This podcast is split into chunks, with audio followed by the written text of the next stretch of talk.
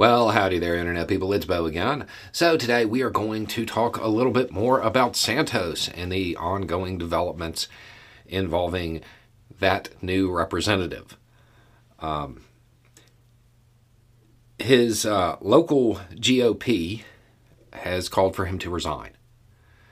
McCarthy is apparently under the belief that he shouldn't be seated on any committees. The fallout from the recent revelations do appear to be heading in the direction of him no longer being a representative. Now,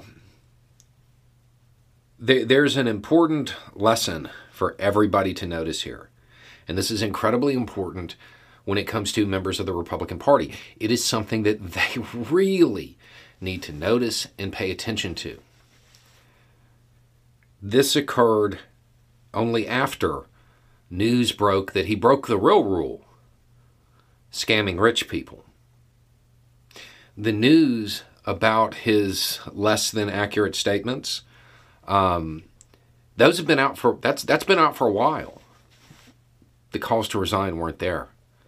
The outcry, the outrage that is just pouring out of the GOP, that didn't exist until news broke that he or his aide impersonated McCarthy's chief of staff in order to get funds from wealthy Republican donors. That is when the outrage emerged. That's when it became a real problem. So from the GOP standpoint, from the leadership, from every level, what it showed is that they can totally, a representative, somebody in the Republican Party, they can totally lie to you. They can lie to their constituents. They can lie to their voters. They can lie to the people who support them. Just don't mess with the money.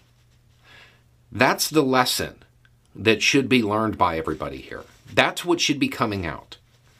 It's not that the Republican Party has finally decided that, oh, this is enough. It's that he broke a different rule. He messed with the money. He messed with those wealthy donors that support a whole bunch of Republicans. That's what caused the outrage. That's what caused the calls for him to resign. That's what caused everything.